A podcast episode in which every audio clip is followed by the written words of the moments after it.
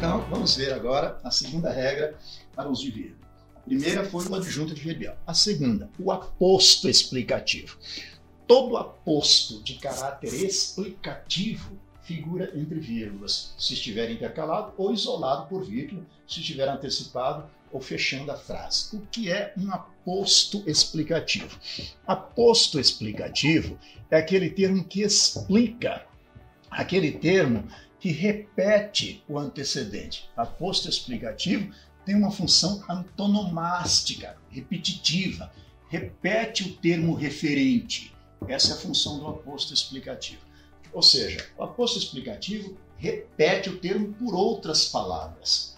Sempre que houver aposto explicativo, vírgulas obrigatórias. Por exemplo, se eu disser assim, Brasília, vírgula, a capital da República, vírgula, recebe muitos turistas. Observem que neste contexto nós temos o sujeito da oração, Brasília,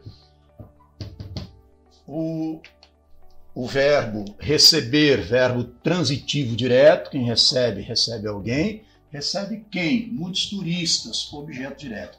Mas quem é Brasília, a capital da República? Observe que a capital da República repete o termo antecedente Brasília, explicando quem é Brasília. Ele repete por outras palavras. Por isso é aposto explicativo. Por se tratar de aposto explicativo, está intercalado obrigatoriamente entre vírgulas. Então fica Brasília, vírgula, a capital da República, vírgula, recebe muitos turistas. Como você tem certeza absoluta de que é um aposto explicativo? Coloque um sinal de igualdade. Essa igualdade precisa ser verdadeira. Ou seja, Brasília e a capital da República são a mesma cidade. Um explica o outro, um repete o outro. Então, a função de um aposto explicativo é antes uma função antonomástica, repetitiva, obrigatoriamente entre vírgulas e intercalado. Pode também ficar no fim da frase. Por exemplo, conheci a doutora, a doutora é, Ana, vírgula, pediatra de Gael. Observe que neste contexto nós temos, é, conheci a doutora Ana, pediatra do Gael. O que nós temos? O sujeito de conheci eu implícito, o verbo transitivo direto, quem conhece, conhece alguém, Conheci quem? A doutora Ana, objeto direto. Mas quem é Ana, pediatra do Gael? Aposto explicativo.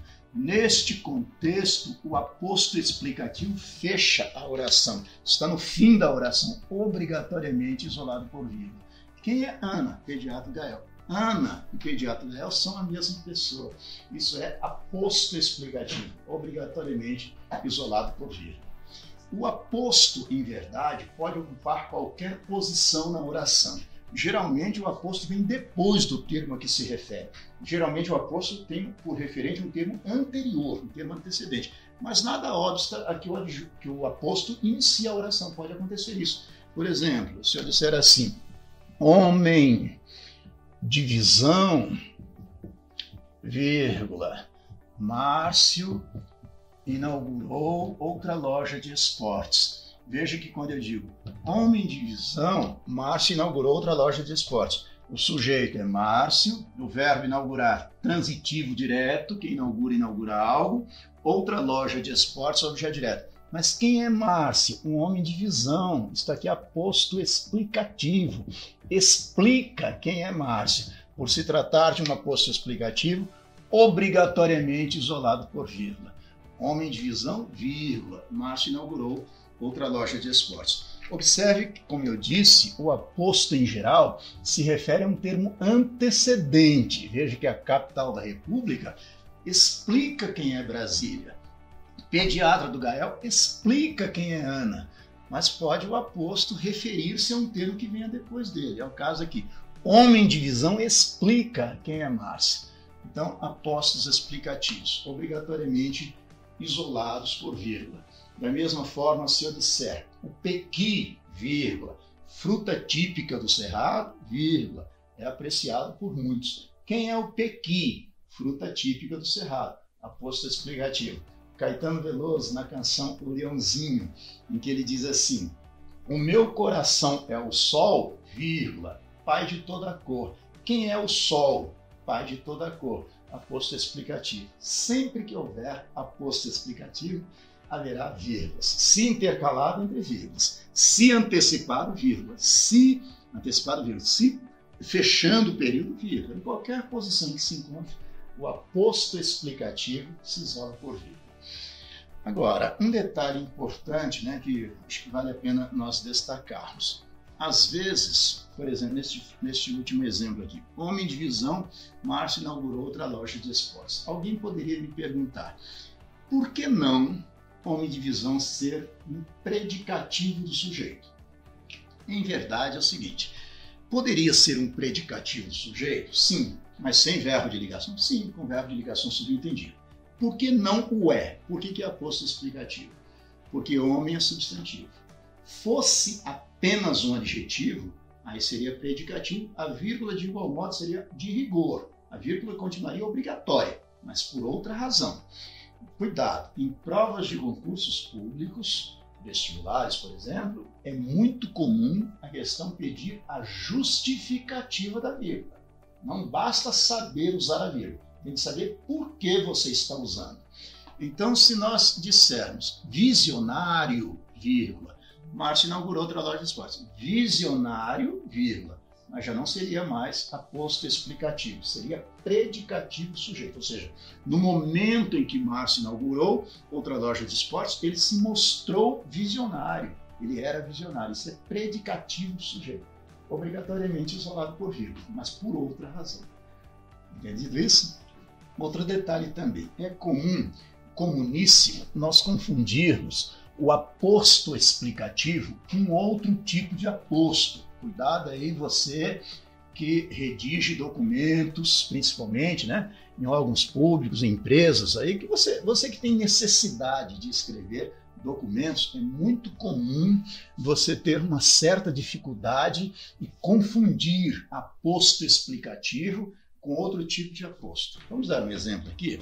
Vou dar um exemplo hipotético, tá? Por favor, leve em conta a realidade. Um exemplo hipotético. Suponha que haja na Câmara dos Deputados, vocês sabem que a Câmara dos Deputados tem 513 deputados. Suponha que um desses deputados se chame Juquinha do Brejo.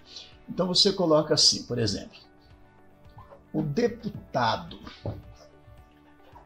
Juquinha do Brejo viajou.